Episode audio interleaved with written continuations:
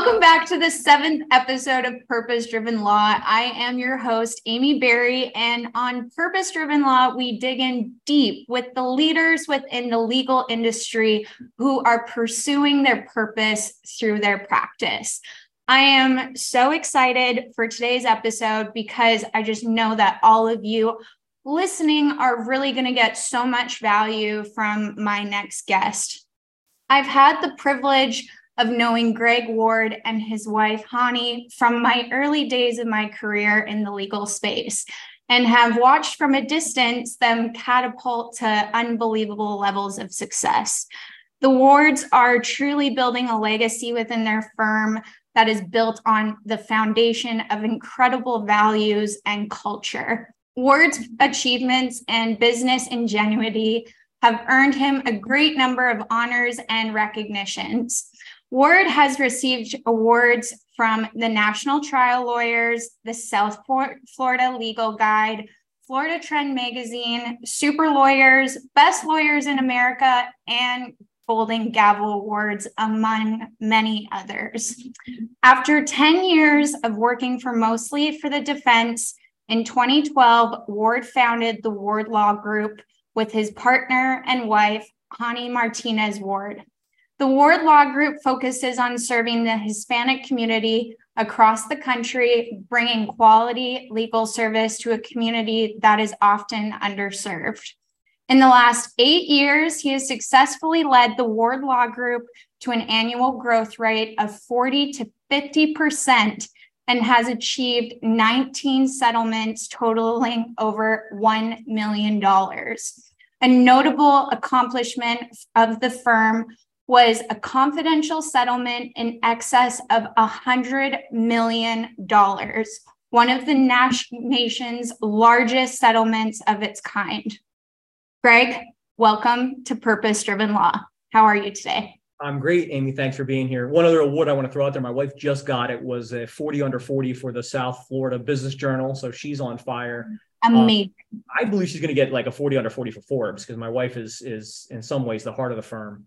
Yeah, so really proud of her and her accomplishments, and we'll get into her role in the firm and what we've done together. But we're super excited about that. And listen to your numbers. I think some of those numbers might be a little old.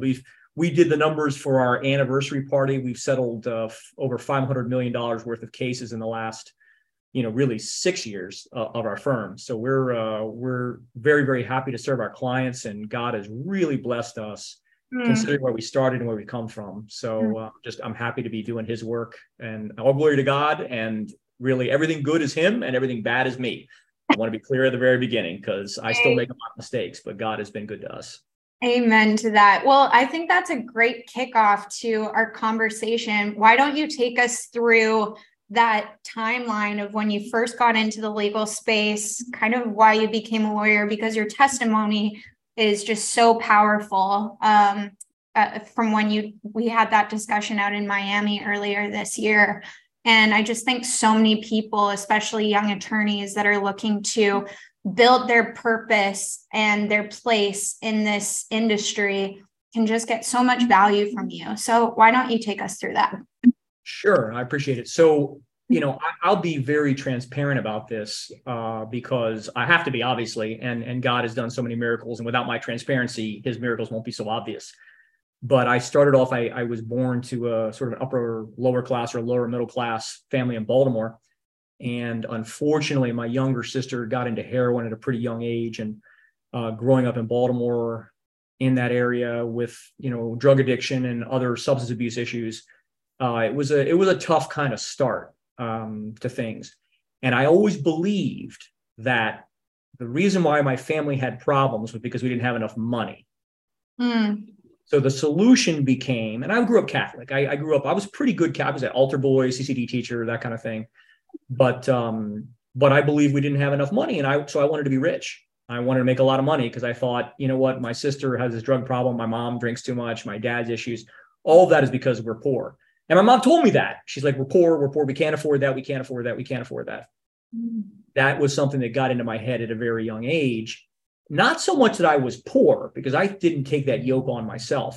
I just thought, I'm going to get out of here, I'm going to make a lot of money, and my family's not going to be like this because we're going to be rich, and that's going to be the solution. Mm-hmm. And so I wandered a little bit because I didn't know what I wanted to do. I had what they call a drunken sailor approach to life, which was I tried a bunch of different jobs, and I did okay in most of the jobs. I was in sales. I did door-to-door sales. I was a lifeguard and a pool manager, and I taught some classes and things, and went to college and did the marching band and partied the marching band, and, kind of came out of my shell socially, and then got into law school, kind of fell into law school. And then when I hit law school is when I really started doing well academically. I loved law school. I thought it was great. I just was so driven. The intensity of law school was right up my alley. It really drew out some of the best and some of the worst qualities in me, but really, like, I was just competitive and did really well at University of Baltimore, where I went to school, and was able to go to a big firm. And for me, big firm, corporate job, representing big corporations was success, right? That was the way. And I didn't know what being rich meant, but to me, that seemed like that was a quote unquote rich life. I was going to be wearing blue suits and driving BMWs and, represent these important people. And that's going to be me. I'm going to be that guy. And I got that. And that didn't satisfy me, but we can talk about that in the next question. But that was quote unquote success. And then that petered out for me. Wow. So so your definition of success, when you got it and attained it, it just wasn't fulfilling to you. So now what is your definition of success? So to get to my definition today, you got to understand kind of the rest of the story. Because although I was Catholic and so about 2 years into the big firm, I said, there's a better way to do this. And I started thinking about starting my own firm. Then I went out and did that. And I did that for about 8 years. I brought in some partners. And then life caught up with me. I went through a very messy divorce. My father and my sister both were diagnosed with terminal leukemia within 2 years of each other. And, my business fell apart as well. The law firm I had started with these other partners had fallen apart. So after the end of that kind of beginning run where I was the golden boy and was doing great as a big firm associate and all that, getting top reviews and all that, I ended up with my own firm and then ended up crashing personally in that area. And there were some other things that happened that I can't get into, but, generally, but at that point I ended up sleeping on a couch, right? I was basically bankrupt. I was, personally, I was over $200,000 in debt, and I couldn't afford a bed. I had my little daughter who was, I guess, four at the time. I got her back from my ex-wife. So she was sleeping in the bed upstairs and I had the couch downstairs. And, I didn't really have anything. I had an indoor-outdoor table as my dining room table and a little IKEA pull-out couch I was sleeping on and a couple of plates. And that was it. And, that's where God found me. And that's where my life changed at that point. Yeah. Was this all when you were focusing on your defense work? When you had your defense practice? Yeah. So I had done the big firm defense route, and then I'd gone and take my clients. I had a couple of clients. I went out and started my own firm, built up kind of a book of business at that point. So I was doing some defense work, but I started doing some plaintiff's work, not personal injury, but I was doing insurance coverage, suing on behalf of some businesses, some shareholder partnership disputes, that kind of thing. And I would do some defense and some plaintiff's work, but I wasn't doing the personal injury practice that I have now. Okay. But that was kind of what I was doing as a small boutique-y litigation firm in South Florida and Fort Lauderdale with my other partners. So I thought if I'm going to work, I might as well work for myself. And that's why I started my own firm. I figured that would be the path to riches and success, fortune and glory, right? What Indiana Jones says, fortune and glory. Yeah.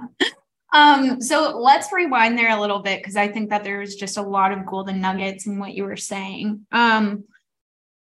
So when you were, your rock bottom moment, you were sleeping on a couch, you had a 4-year-old little girl, you've lost everything, you're in debt, you're up to your eyeballs. I'm sure you felt just totally out of control, overwhelmed. You said that you found God in that moment. Before you said you were Catholic, but I really don't think it matters what we label ourselves of what we are. It's, where your heart is at. So take us through that moment of when you had that revelation of like, holy, I can't keep going down this road. Yeah. How did how did that all transpire and how did you get out of that? Sure. So I was, in addition, you forgot mentioning, I was drunk most of the time too. I was drinking all, and I was working out, you know, I was exercising, but I would go out and party until 1 o'clock in the morning. And then I would go work out at 5 o'clock in the morning the next day. I mean, it's a miracle I didn't die with that, but it was a bad space. And I was, you know, partying in South Florida, which is a really good or bad place to party, depending on what your view of partying is. Yeah. So I was doing that and, you know, but on the couch thinking this isn't my life. Now, at the same time, I was reading a lot of success books. I was reading Think and Grow Rich. I was reading, you know, The Science of Getting Rich, Bob Proctor's, you know, You Were Born Rich, you know, Tony Robbins, all the Tony Robbins stuff. I was really reading this stuff. And I was like, why is this not working for me? Like, I'm visualizing, I have my little cards, I was doing all the stuff, the way that they say to do it, and see and believe and receive and all those things. And so I went to a luncheon where I met my now wife. Now, she tells the story because my wife was a woman of God, and she was Christian. She had a very close relationship with God at that point, and she had written a letter to God in December. This was in February. In December, she wrote a letter to God saying what she wanted in a husband. So she's 23 at this point. Uh-huh. When she saw me, she heard a voice that said, "That's going to be your husband." Mm-hmm. So that was powerful for her. She came over, started talking to me. We had some banter and things, and you know, it was a bit of a rocky start, but I could tell she was different. And so we went out over the course of the next few months. I said, she was going to church. I said, take me to church. And she said, I don't want to take you to church until I know it's serious. Mm. And I had to change my ways to even date her because, you know, I was partying and she's like, that's not me. So if you want to date me, you don't do this anymore. And I stopped. Mm. And then 5 months in, 4 or 5 months into our relationship, I went to church where I had a very powerful encounter with God at that moment, which is what changed my life. And that was the real touch point where things just changed. So what was the first thing that you did differently after you had that moment? How did you start to change your life? Well, so talking about the moment for a second, so they did an altar call, right? You know, the book of Romans says, confess with your mouth what you believe in your heart that Jesus is your Lord. And when my pastor did an altar call, I realized, he said, if you've tried everything else and it doesn't work, you know, you need to change your relationship with God and you need Jesus in your life. Mm. And so that for me was, I said, wait a minute, I've never read that chapter of the Bible. I've never looked at that and, oh my gosh, I need to say this. And so I ran up to the front of the church and I confessed in my heart that I believe Jesus is the Messiah. Wow. Over the next year and a half, God made some tremendous changes in my life. And by that, I mean, because I still was in the business that I had started, but it was not going well. And he took me out of that business. He also got my ex-wife under control. He got me under control. And I started realizing that, you know, I had to live a righteous life. I had to do things right. And I had to, you know, I really had to focus. And this is where I'm getting to purpose now, because this is where I really started meditating on the Bible and saying, what is it, God, you want me to do? I know God wants us to serve other people, right? And I knew I was called to serve other people, but I never knew how. And so I really started looking at, God, what purpose do you have for me? I remember when I was a kid, I wanted to be quote unquote rich, but what I realized that was, is I was driven to be successful. I knew God wanted me to be successful. I just didn't know how. And so then I started trying to line my life up with the Bible. And I started looking at different passages in the Bible and saying, okay, what is it that I need to be doing to serve people best? And what part of the Bible resonates with me in order to do that? And that was a stepping off point. And then I got to tell you, there's 100 miracles around these things where we could get into those if you want. But yeah, I started saying, you know, man, I need to follow the Bible more. And so some verses that really struck me were, you know, be kind to immigrants. You too, talking to the Israelites, you too were strangers in the land of Egypt. Be kind to immigrants, right? Isaiah, you know, you stand up for the widows and orphans, right? For God, you know, the word righteousness, which appears in the Bible over 300 times, it actually means justice. And so I started saying, holy cow, like the Bible is a book of justice. It's a book of God's justice, but God gives us a map for what justice really is. And so who am I supposed to serve? And then I started realizing I really liked immigrants. I lived in Miami. I moved to Miami because I like immigrants. I just did. And these are people I'm supposed to serve. And what am I supposed to do? I'm supposed to get justice for them. And who are we supposed to protect? The poor. We forget about all this stuff, you know, now we talk we're capitalists and all this stuff, but, you know, we forget that capitalism doesn't leave a lot of room for Christian values, right? Certainly God rewards, it's a meritocracy, right? Mm-hmm. Absolutely. But we also have to take care of the poor and the downtrodden and the weak and the widows and the orphans and the immigrants, right? Which is what the Bible says. And so as I started, these things started resonating with me. Like I was just drawn. I said, this is what I'm really called to do. When you're talking about purpose, I said, I've got to reshift my life. And we did. Wow. And I really, you know, from getting to know you more on a personal level, and also, like I said, just watching you guys from a distance over these years, like those are values that you have ingrained in your firm. And that is the foundation truly that you build your life off of, and people can see that not even like knowing you or being close to you from a distance, which I just think is so powerful. You know, when you do have that really that life altering moment of, you know, I can't do this without you, Lord, or higher power, or whatever people want to label that as. But, you know, we know our truth. That is God. That is Christ. You know, you have such a higher purpose and a higher calling for my life. Here is my life. I give it to you to control. How can I serve you? And how can I love other people through your word? He just takes our lives and just catapults it in such an unbelievable and amazing way, which he has done for you. And, you know, and just the way that you've been able to fight for, you know, these minority groups and people who don't really have a voice. It's truly amazing. And I really do think that, you know, like you said, the book of the Bible is really truly a book of justice, and how we can stand up and, you know, have a voice against what so-called the enemy is. And in today's culture, there are so many different ways the enemy is attacking, and, you know, just really strange and crazy ways, which we could get into, but I feel like this would be a 3-hour podcast. Yeah, it would go on a while. But one thing I would like to say, listen, I want to be clear and set my intention here is I never want to be a stumbling block with my Christian faith. Yeah. Anyone else who was going to be because, you know, the church right now, you know, I was saying this to some of my senior managers today, that the trouble with the church is that you have some churches which are very, very, let's call it progressive. Yeah. And you have some churches which are very conservative.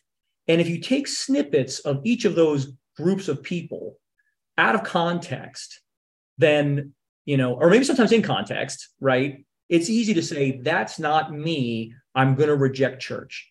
If you're liberal or conservative, you may reject the church because you're looking at, you know, things in a very kind of narrow way that they take positions. And I personally believe the church should not be involved in politics. Like, I don't see how you can be political. Now, I think most people stack up against me on that. I think most people want churches to be political, but if you want to be political, you got to have accountability to biblical values, right? So, but getting back to my original point, I don't want to be a stumbling block for anybody, because I don't want to be in the box of, this guy's a Christian, so therefore he must hate this group of people and this group of people and this group of people, or he must love this group of people, this group of people. And I don't. I look at the Bible and I try and live by the Bible as best I can. And I want to love everybody and be an example for everybody, and hopefully not be a stumbling block, bring people in to a relationship with God, right? And the fact that way you kind of hedge your language is, I can tell you're being sensitive to that I know you're not always listening, you're not always talking to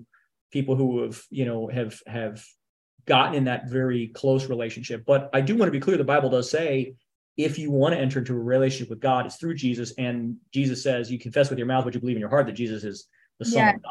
That's what Romans says. I mean, and I never knew that as a Catholic, right? I just didn't know that. And when I did that, things started going better for me. But Jesus also says, there are many rooms in my Father's house, and I'm going to prepare a place for you. So does that mean that you have to, you know, he says he's the way and the light, but you know, are there other paths? I mean, the Jewish people are the chosen people. So we're getting complicated now. The point is, I just want everyone to understand that I don't want, you know, my faith or what you may project onto my faith to be a stumbling block for us to have a relationship, because I hope I'm an example of what, you know, Jesus wants us to be, which is a light and the salt of the earth, which is ultimately going to bring people in.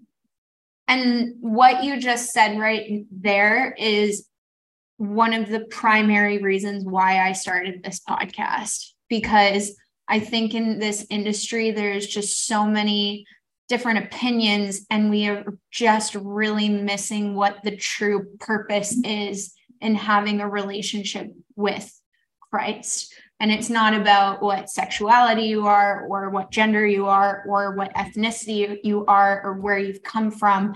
It is just truly, purely that relationship that he wants to have with you. It's not a religion, it's a relationship. And when you do enter into that relationship, it's such like, in my definition of it, it's such like a father-daughter relationship, or like a father-son relationship, or whatever, where, you know, when you spend more time with your father, you learn more lessons and more values and have a deeper connection, right? And we've all been called onto this earth for a purpose. Every single one of us. Doesn't matter what our background was. And, you know, entering into a relationship with our Creator is that way how we find what our purpose is.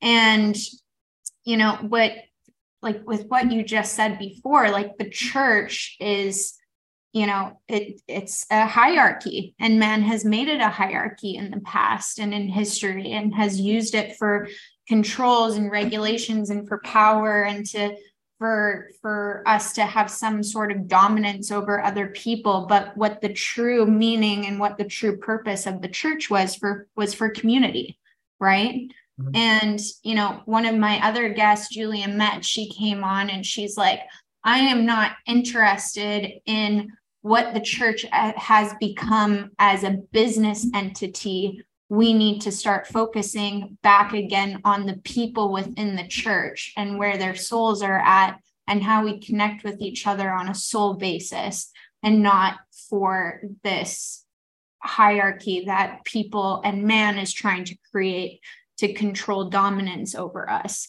And, you know, I think doesn't matter if you're left, right, center, wherever, I think a lot of us are speaking the same language, where we just want to love one another and be heard and be seen and be respected. And, you know, I think that there's a way how to really move forward in it peacefully and respectfully, without causing all of this havoc and this judgment, because it's not our place to judge. It's not my place to judge. I screw up left, right, and center. I'm not perfect, but I know that I am saved, and I can be forgiven, and I'm going to mess up 10 million other times in the next year or whatever. And just to have that salvation and that grace and that peace, ultimately, that peace is just so wonderful to have. And knowing that I don't need to carry these burdens throughout my life, because my Creator, I can give them to God, I can give them to Christ, and He can take them and carry them for me. And just, you know, the freedom that lives within that is just something that you want other people to experience, especially when you see them hurting and are in pain. And, you know, just to have that relationship. So thank you for sharing that. And that was probably, that's amazing to hear. And I think if people just heard that one part from this podcast, we would. I hope so. I do think that, you know, what you talk about relationships, we need to have a community. We have a community centered around Jesus, our relationship with God, exploring what God's purpose for our lives are. I mean, God has rules. Let's not kid ourselves. He does have rules. And you pointed out, we are all constantly messing up on those rules, right? We are. And, you know, when I was telling you that I was out partying, you know, at night, I got to tell you, if you pick any passage of the Bible that says stuff is wrong, probably I did a couple of those things in there. You know what I mean? And it's it certainly wasn't living a holy life. And so I would have been condemned, but for Jesus's relationship and forgiveness through God. So I'm just not in a position to, you know, put that on anybody else, except to say that, you know, I found my relationship and now I try and be better. Yeah. Right? I try. And if I realize I mess up, I repent. And I just say, you know what, God, help me. And when I say I realize I mess up, you know, I believe in the Holy Spirit who then indwells us. And hopefully he points out to me when I'm doing something that's wrong. Like, I'm really trying not to curse as much these days. I curse like a sailor. And it's like, and especially it's the worst part is when not the Holy Spirit, but my daughter, my little 6-year-old now is like, Daddy, you said the F word. I'm like, I mean, it's humiliating to me. And so I'm like, okay, I got to stop this, but it's, or God will use certain people. Right. So, you know, we try and live a better life, you know, with what God's principles are, but, you know, what I struggle with isn't what everybody else struggles with. And we all have our own struggles. So it's really hard for me to judge other people and what their path is. Cause I just don't know, except to say what I know, what God says, and we try and do that, you know, as best I can. Yeah. I love that. I love that. And look, like, we're all people at the end of the day, like, and it's, you know, we all screw up, but it's just, you know, like I said before, just having that freedom to be able to receive grace. I think so. You said something, you asked, like, what was the big change that happened when I had my conversion? And I do want to say a couple things about using biblical principles in your business, because you talk about our culture, which is very much based in biblical principles. Yeah. I want to talk about hopefully two things if we get to it, but let me talk about the first thing, right? A lot of people look at the Bible as a book of rules, right? They say what you can't do, 613 original commandments of the Jewish people. And now we're, you know, love the Lord your God with all your heart and love your neighbor as yourself. We have these commandments, right? The Bible sets out things that you shouldn't do. You know, you shouldn't, you know, offend, you shouldn't covet your neighbor's wife. You shouldn't do all these things, right? Now, there is a whole portion of the Bible which says what you should do. And so one of the things that I realized early in my career was there is a roadmap to business success in the Bible, that if you meditate on the covenants, what God promised Abraham and Adam and Noah and, you know, the patriarchs, and what Jesus promised us through him, and what Paul declares over our lives in relationship with Jesus. If you look at these promises and covenants, you know, people look at the Bible as what you can't do. I look at the Bible as what I can and should do. And the more that I can align my life with what I can be doing, it's like the football rule book, right? I mean, the rules define what football is by definition. If you don't have, you know, an oval-shaped ball, you're not playing football or rugby, you're playing soccer. If you have a round ball, it's soccer, right? By definition, that's the rule of the game. And so I think in some ways, the Bible is kind of the rules of life, that the more you can bring yourself, and particularly for us business people, into alignment with biblical principles, the more successful you will be. And I have found that as I began to install more biblical principles into my life and into my business, and particularly things like tithing and being generous and those sorts of things, my business has turned around. And just so you guys have some context of where we came from, my wife and I started the firm. We had over $400,000 in debt. You know, we settled one of the biggest cases in the country, but we settled $500 million. We settled $150 million in cases just last year, right? And you know, from $460,000 in debt to significant financial prosperity, we have 10x the firm twice. So we went from our first year, we were, I think, about $400,000 in revenue. Then we were at $4 million, and then over $40 million this year. So when you look at those things, that's 100x, you know, business multiplication. And that is because of God's business principles, mm-hmm. right? And then the second part, what I wanted to touch on was, even go back to the book of Genesis for a second. You know, God, and I told a whole class on this, but the bottom line is in the book of Genesis, at the time of creation, in the beginning, God said, let there be light, right? God set about in the creation of the universe in systematizing and organizing and bringing order to chaos. And so if you want to talk at a very high spiritual level to business people for a second, we are operating within a mandate from God, because God gave that to Adam. This is, you can look at this allegorically, you can look at this literally. God gave to Adam the authority over the world. We really have the authority over our businesses. And what did we get the authority to do? To organize them, systematize them, right? Bring order to chaos. And I believe that business people, that's what we do. I think our responsibility as business people is as important as pastors and other religious figures, because we live out the kingdom of God in our lives. And I really started studying the Bible from that perspective. And that made a huge difference in my life, where I said, what are biblical principles that I need to live in my life? Like, one biblical principle is don't yoke yourself unequally, which means I will never have a business partner besides my wife unless we are 100% consistent with what our spiritual and financial and family values are, right? We're just not going to. I'm going to be the guy in charge until I find somebody who I can merge with that would be at that level. Why? Because if you're yoked unequally, you know, the ox and the donkey, right? They can't pull the plow in the same direction, right? So that was one of my first business principles. I had to get out of the business where I was yoked unequally, because I was talking about how great God is. And one of my partners was like, why are you always talking about God? You know, I mean, it's important. Yeah. I don't know. That's one of the most common things that come up from people that I know, millionaires, even billionaires, my own father, you know, people who have real impact and influence in my life. That's probably one of the number one things that they say is one of the biggest rules and keys for success is finding a partner who is equally yoked as you. It is so important. And, you know, even touching on one of the things that you said, the book of Psalms is a book of wisdom, right? It's one of the most powerful books that entrepreneurs can dig into to find biblical principles of wisdom to apply in their lives for success, right?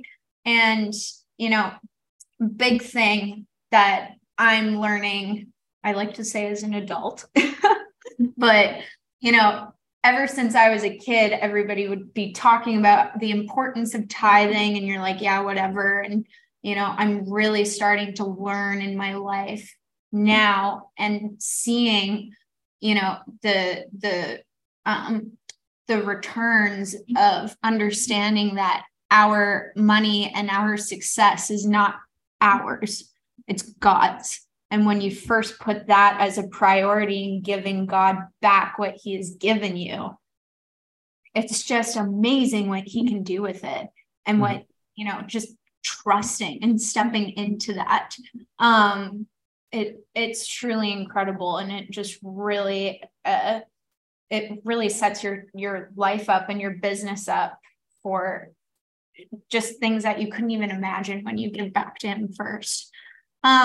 So I want to be respectful of your time, and we could get into so many other levels of this onion here, but I want to talk a little bit about your firm and the culture that you guys do implement in that. And I think that core values play such an important role in building culture and having influence. So what would you say that your core values are today, personally and professionally, that you implement in your practice and in your personal life? It's a great question. You know, I don't know if you watch my Instagram stuff, but I recently been talking about this. What do you value, right? What are the values you have in your life? What do you value? And for us, you know, our core values, we sat down with, you know, about 3 or 4 years ago with the 10 longest lasting or surviving employees we had. I shouldn't say it that way, but the 10 longest employed people. And we said, let's go through and figure out what our core values are. We put 100 words on a board, and we started consolidating and crossing off and looking through this. And we came up with, and by the way, the firm, as far as I'm concerned, is an extension of myself and my wife. Yes. So when I say what my core values are in my firm, it is the same core values that I have in my life. Right. And I may tweak a couple of the words, but there's consistency. What was that? I was assuming you were going to say something like that. Yeah. But listen, I'm 50. So I got this now. Like, at 50, you get your stuff sorted out. I've had my near-death experiences. I've had I've had some health scares. I had some other things. I got this now. This is what it is to the end. Unless God shows up and says, Greg, I'm putting you on a stage somewhere else doing something. This is what I'm going to do till the very end. I'm going to get as big as I possibly can to help as many possible people as I can. But here are the core values, right? This is what it is till the end of my life. Number 1, service to my clients, right? And I prioritize that. There are some business people who say, you know what, put your team first. I do not believe in that because if I subordinate the clients to my team, the team will not deal with sometimes difficult clients, right? So every client has a challenge. And my God, when we're dealing with personal injury, you have a family who is destroyed by something like a serious personal injury. They're not going to be easy to deal with. And I'm called to serve those people. So I'm going to put that person first. I'm going to put that person over my life, right? I'm really going to do my very best. God has called me to serve that person. So I'm going to make sure I serve my person. Now, does that mean I don't make money? No, of course I make money. I have to survive. But when I have to make a value-driven decision, service to the clients is the number 1 consideration. And I will sacrifice profit to serve the clients. I will. I've done it in the past. We've had cases where, we've had to do that and we've done it. And that's it. So service to the clients, number 1, most important core value. Number 2 is service to the team, right? I've got to give back to my team. I've got to invest in my team. I've got to make sure that they're best prepared and trained to deal with this. And I want to get them, if I can help them accomplish their purpose in life or maybe figure out what their purpose in life is, ideally that aligns with my purposes and we'll be able to have a much better connection and much better results across the board in their lives, personal lives, as well as their professional lives. And number 3 is service to the community. Right? We want to give back to the communities that we draw from, right? We get cases from our community. We want to give back to those communities. We draw from the labor force of communities. We want to give back to those communities. What do we give back to? Well, single moms, underprivileged kids who can't afford to go to school, right? We give backpacks for back to school. We give Thanksgiving dinners. This is in addition to all the church stuff. This is I'm talking about in the community. My wife and I are both on the board of I Have a Dream Foundation, right? We want to help kids get educated. We think education is one of the key change factors for people, change the arc of their lives. And I think we underwrote at least 4 scholarships this year, full rides to college.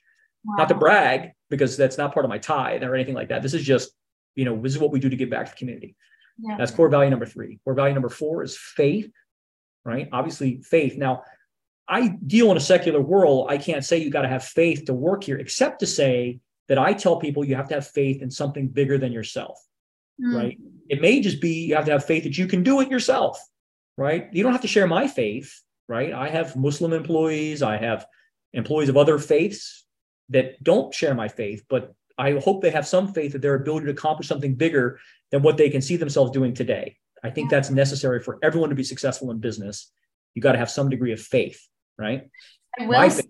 I will say, sorry to cut you off. I think that you have one of the most diverse group of employees at your practice from what I've seen. So and that's intentional, right? Yeah. Because if I just had a bunch of robot Greg Wards, that would be, first of all, we wouldn't get any work done.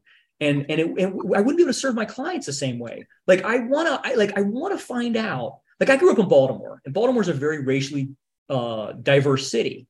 Right. And but I don't understand culturally always what people are going through. So I need to know what people from Cuba, how they look at the world and how people from the Dominican Republic look at the world. And I go to those countries, I go to those places to see what is your mentality. I can't just put my mindset on top of you. I need to see where you're coming from so that I can communicate better with you. And I do believe that diversity gives us more strength, yes. Assuming we agree on the core principles, we have diversity of ethnicity and religion and sexual orientation and all those things.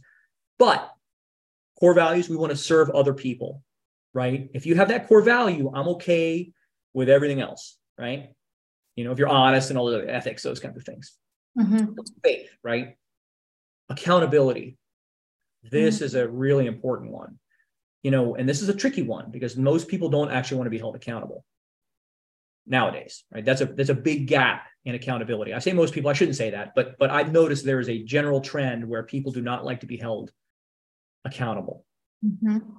We want to have our own way. The COVID kind of made us unaccountable. And it may be because we all have PTSD, there's no blame or no condemnation, but at the same time, I want people who like the sports stars who are like, you know, hey, you didn't catch the pass. Let's do the pass drills until you get it right. That's accountability. You know, like, you didn't catch the pass. Oh, I couldn't have caught it because of X, Y, Z. That's not accountability. I want people who in their lives are showing some kind of accountability where they realize that when they make mistakes and then try and improve it, you know, you see all the greats have a strong sense of accountability, right? So accountability.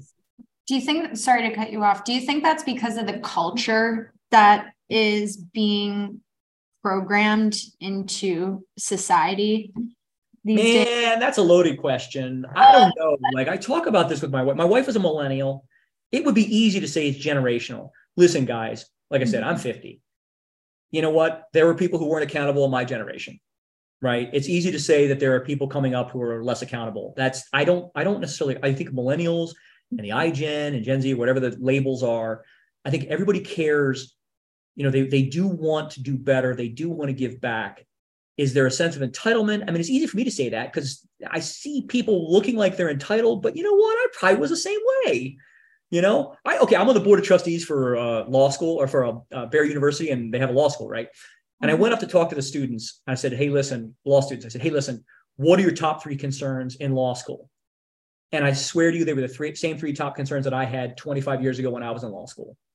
Like, Ecclesiastes, there's nothing new under the sun, right? Yeah. It's true. And so, you know, entitlement, I don't know. I just think we need to find a better way to motivate people, you know? And so, you know, but, you know, will you catch me on a secret recording saying everybody's entitled now? Maybe I do say that. I don't know, you know, because I do feel like it sometimes, but at the same time, I don't like to label generations because I think that every generation tries their best and has their things, and they just may be different than what my things are. You know, I was a tail end of Gen X, and we had a different view on things. And so I don't know. I don't like the bucket and label. I just want to find out what works for people and get them to be their best potential.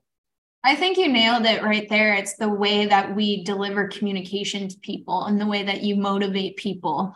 You know, it changes, it evolves. And, you know, even the way how you serve people, how you build a team, like the same things aren't going to work that worked 20 years ago that work today. Right. Yeah. That's a good point. That's what yeah. Here's the arrogance of the older generations, myself included. The arrogance is, I believe that I can talk to you the way that I want to be talked to, and it's going to work for you. It's not. I got to figure out how you want to be talked to. Right. And what really inspires you. That's what a leader does, is what can I do to help you get to your maximum potential? Right. Mm-hmm. Not Greg Ward is a generation X with the grew up lower middle class, blah, blah, blah, whatever my baggage is and my biases and all my lenses and everything I look through. Like, I can't put that on you. I've got to find out what works for you. And so I'm always trying to communicate with people. I don't always do a good job of it, but I want to communicate with people. How do you want to be helped? Right? Not managed, but how do you want to be helped? Yeah. How can I help you be the best that you want to be? Now, don't tell me, oh, I want to serve other people, and then don't ever serve other people. Like, you say, I want to serve other people, but then you go home and sit in your pajamas every night. You know what? You've got a value problem. You really need to look at, do you want to serve people, or do you want to sit on a couch in your pajamas? You know, I mean, so we got to be honest about it. But if you're being honest, you know, we can work together. I just got to find what works in communication. You know, and I can't really expect people who are half my age to understand how I'm talking, because I have context that they don't have. So that's on me, not them. Right. It really is. I got to learn how to communicate more effectively. Totally. What are some of the things that you do to communicate effectively besides? So, like, take me through inside of your office to your employees when you're trying to connect with these people, when you're trying to motivate them or inspire them to achieve what your vision of success is for your firm. What are some tools or strategies that you use? Okay, so as you know, we have 160 employees. By the way, we've got two core values, leadership and loyalty. I'm just going to say, because you're asking a question about leadership now, I'm going to tell you about loyalty, that I look at loyalty different than most people. When I say be loyal, I don't say be loyal to me as a human being, be loyal to our principles, and we will be very, very fine. You know, because loyalty is a tricky one where people pulled loyalty out on me before, and they're like, oh, you're not loyal when they've, you know, stolen a client or something. I'm like, hey, wait, you know, be loyal to my principles, and we'll get along fine. But let's talk about leadership, which is what you're getting at here. When you get to an organization that's our size, I really actually don't lead anybody but the circle of people immediately around me, which is about 10 people. So when I'm communicating with people, I try and pitch the message. I do talk to young people and I ask them generally what's important. Like my 4-year-old is now 17. So I ask her, what's important? Where do you feel like you're missing things? What aren't you getting in life? Like, what is it?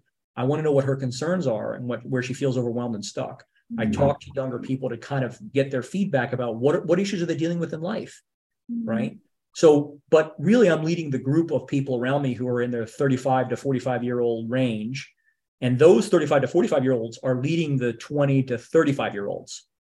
So every one of my 10 leaders has 10 people under them, sometimes 20, where they're leading those people. And so I want to be as strong of a leader and a resource to the people who are around me and know what their concerns are, and then teach them that they need to find out what their people's concerns are and help teach them how to support those people. Because at this point now, the receptionists don't even, like, they know me, but they don't talk to me. I'll say hi to them when I walk by, and I'll try, and if I have 5 minutes to stop by and talk, I will. But the truth is, an organization this size, I don't get to know everybody as much as I would like to. Mm-hmm. And so we have to have this delegation system of leadership where I lead the inner group. Now, if I see one of my leaders is not living up to our values of client service and service to the team, I'm going to have a conversation of accountability with that leader so they know that I'm watching them, that I'm holding them accountable. And if I hear that, for example, they've been abusive, like, we don't have any screamers here, but if I hear somebody's abusive to staff, like, that's a non-negotiable for us. Like, you're not a screamer. I got yelled at when I was a young attorney. I don't like it. So you're not going to yell at anybody in my organization. Mm-hmm. So those kinds of things, but we are pretty intentional. And then, when we hire people, we look for those core values showing up in their resumes, right? We want to see people who've served others somehow. We want to see people have some accountability. We get on board those people and we test too. We have a lot of screening things we do. We use Jay Henderson to his testing, and we do disc analysis, and we have a pretty detailed interview process and those sorts of things. So, when we get somebody on board, we know that they've got at least some shining light of our core values in them. And hopefully we can cultivate that and get them a home here, because turnover is expensive. And I want to make sure that we're allowing people to prosper as best they can. If they can't get it here, I feel like I failed. I want to make sure that I give them the environment where they can be successful. I'm assuming you guys don't have a ton of turnover at your firm. You'd be surprised. It's because this is a weird job market right now. And we've also... The lower level, though. That group of 10 has not changed in 5 years. That's what I was alluding to. I feel like your core, because like you said before, you're a very intentional person. And I feel like if your values don't align with yours, because you're so busy and you are focusing on, 20,000 different things, you don't have time to give your energy to people that don't align with yours. And so build an organization like you have, and like Connie has had, you guys don't have time to, entertain people that just don't align. But so that's what I was saying, that I couldn't imagine that you guys have a lot of turnover within those higher levels within your organization. Of course, you're going to have a lot of turnover within the lower levels because people come in, it's not a good fit, and then they leave, right? Yeah. Or like people, they come in, they go to law school. Like, I had a bunch of people go to law school. Like, awesome. I mean, it's good, but I wish, I would like to try and get a year out of somebody before they go to law school. Sometimes people come in for 3 months, and then I'm like, oh man, I spent 3 months training you. So it is a challenge. I don't like to say lower level. I do believe that everybody in my firm, gosh, if one person doesn't do their job, it's a problem. I'm going to give you an example of that. I'll give you an example of a really massive case that we got in. Yeah.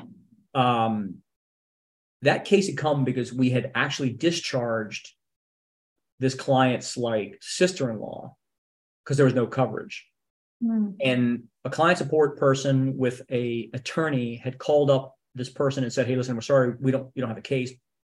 We're really sorry. If you ever have a case again, call us. But this case here, there's no coverage." They sent us a massive case when their brother got in trouble. And, if that client support rep had not done an excellent job, that would have been terrible. It would have been really terrible for the client because they would have gone somewhere else. And I think we were the best firm for them.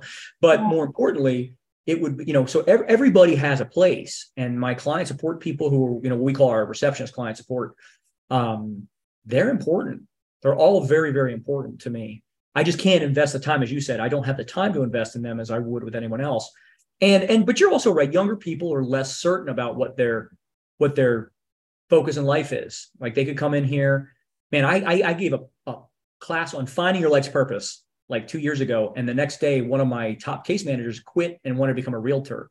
And I was like, listen, that's wrong for you. I know you're not a realtor. Like I don't like to tell people their purpose, but I know it's not being real estate. And she crashed. She totally crashed. Yeah. You know, and it breaks my heart. She was a great case manager and she would have done really well and would have advanced and could have made more than six figures here if she, you know, as a paralegal, if she had really stuck with it for a few years. But she ended up, she didn't want to listen and she went and did her thing. So that breaks my heart, you know? Yeah. Well, you can only do so much for people, right? Yeah. You give them all the tools and, you know, the book on how to advance and how to succeed. They just have to take it and implement it. So we are just coming up to over an hour here, and I know that you are an extremely busy man and I want to be respectful of your time. And so, how can people find you? How can they connect with you? Instagram, I think it's Attorney Greg Ward, yeah. And LinkedIn, Gregory Ward. Don't email me. It's email's an abomination. That's going to get buried. You will get an auto reply that says I don't look at my emails because my secretary has to call through all those. Yeah. But Instagram is the best way. Yeah. My wife, Connie Martinez Ward. If you guys want to look at some marketing stuff, you probably are all interested in marketing and how to market and grow and scale. Like my wife is great at marketing. Look at her Instagram. Like we do some good stuff on Instagram, and my wife does some stuff on TikTok too. But the good stuff is on Instagram. And as I say, in LinkedIn, LinkedIn is probably the best way. Happy to talk. If you guys are looking for a firm, I'm always looking to acquire firms. We're expanding. We just opened a New York office. We're in Texas as well. We're in Manhattan and New York. We serve Spanish-speaking clients. My wife is extraordinarily great at getting Spanish-speaking clients. You know, we do TV, radio, internet. Like we're a big machine now. So it's, but we really, I die for my clients and I love them, you know, very, very, very much. And if you want to be in organizations like that, you know, give us a shout out because we're always looking for good people. Always, always, always. If your values align with what our values are, I'd love to expand, you know, this place and give you a home. That's important to me. So hopefully that's, you know, will be useful for you guys. And I'm always happy to help other people with advice about their firms. I can't always help everybody, but I love to talk about business and growth and biblical principles for business and all those things. I've got a lot to, you know, to say about those things, because I think it's important. The more we bring our biblical principles into our businesses, I think the better we're going to be. And then let me finish by saying tithe, right? You touched on tithing. Tithe. Yeah. If you want to see financial abundance, tithe. And don't get into philosophical arguments, Malachi 3:10, whether Paul is talking about whether we have to tithe 10% or not. I say 10%. Yeah. Because I will tell you that I was tithing even before I was really Christian. I was tithing into the Catholic, but I've had many financial miracles come as a result of tithing and giving offerings to churches. I've made hundreds of thousands of dollars back immediately after giving special offerings to churches and other causes and things. It's amazing what God has for you. You know, release the little thing you have in your hand, and God's got a big thing He wants to drop in your arms. So you've got to let go the little bit that you have so you can receive something even bigger. So please get in the habit of tithing. If you're not ready to tithe, start small, you know, give something every week to get yourself in the habit of it and then work your way up to it. Because tithing is, I think, is probably the most important financial principle in order to make your firm, you know, take off and explode. It is so true, everything that you just said there. And yeah, it's literally life-changing.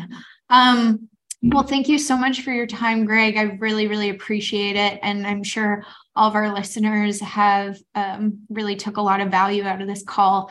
So thank you for everybody that is tuned in. Remember, you can find my podcast on my YouTube channel at Purpose Driven Law, iTunes, Spotify, and Google Podcast. Don't forget to subscribe, and we'll catch you on the next episode. Take care.